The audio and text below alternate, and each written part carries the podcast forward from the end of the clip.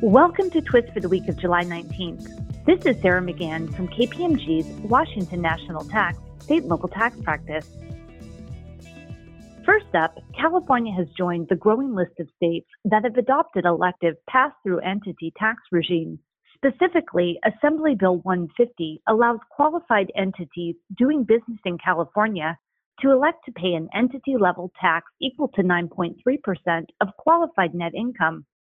A qualified entity means an entity that is taxed as a partnership or an S corporation and whose partners, shareholders, or members are exclusively corporations or taxpayers as defined under the personal income tax law, excluding partnerships.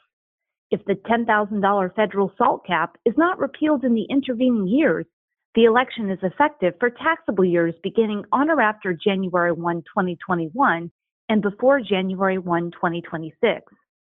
Moving up the West Coast to Oregon, Senate Bill 164, which is pending signature, would modify certain provisions of the corporate activity tax or CAT law.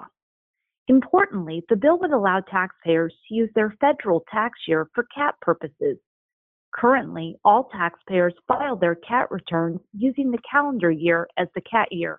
A few states also recently revised and or issued guidance on their treatment of forgiven PPP loans and expenses paid with such loans.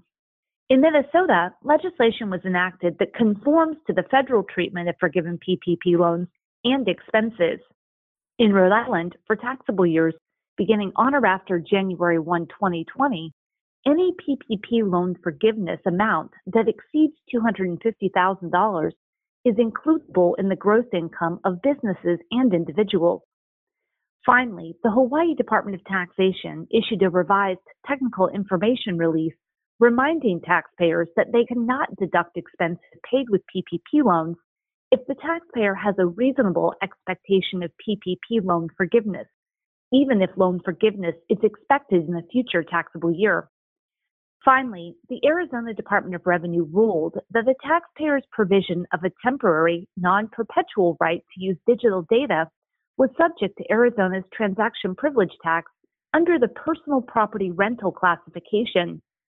The department concluded that based on Arizona's broad interpretation of tangible personal property, the taxpayer's rental of data was subject to tax. Thank you for listening to Twist this week and stay well.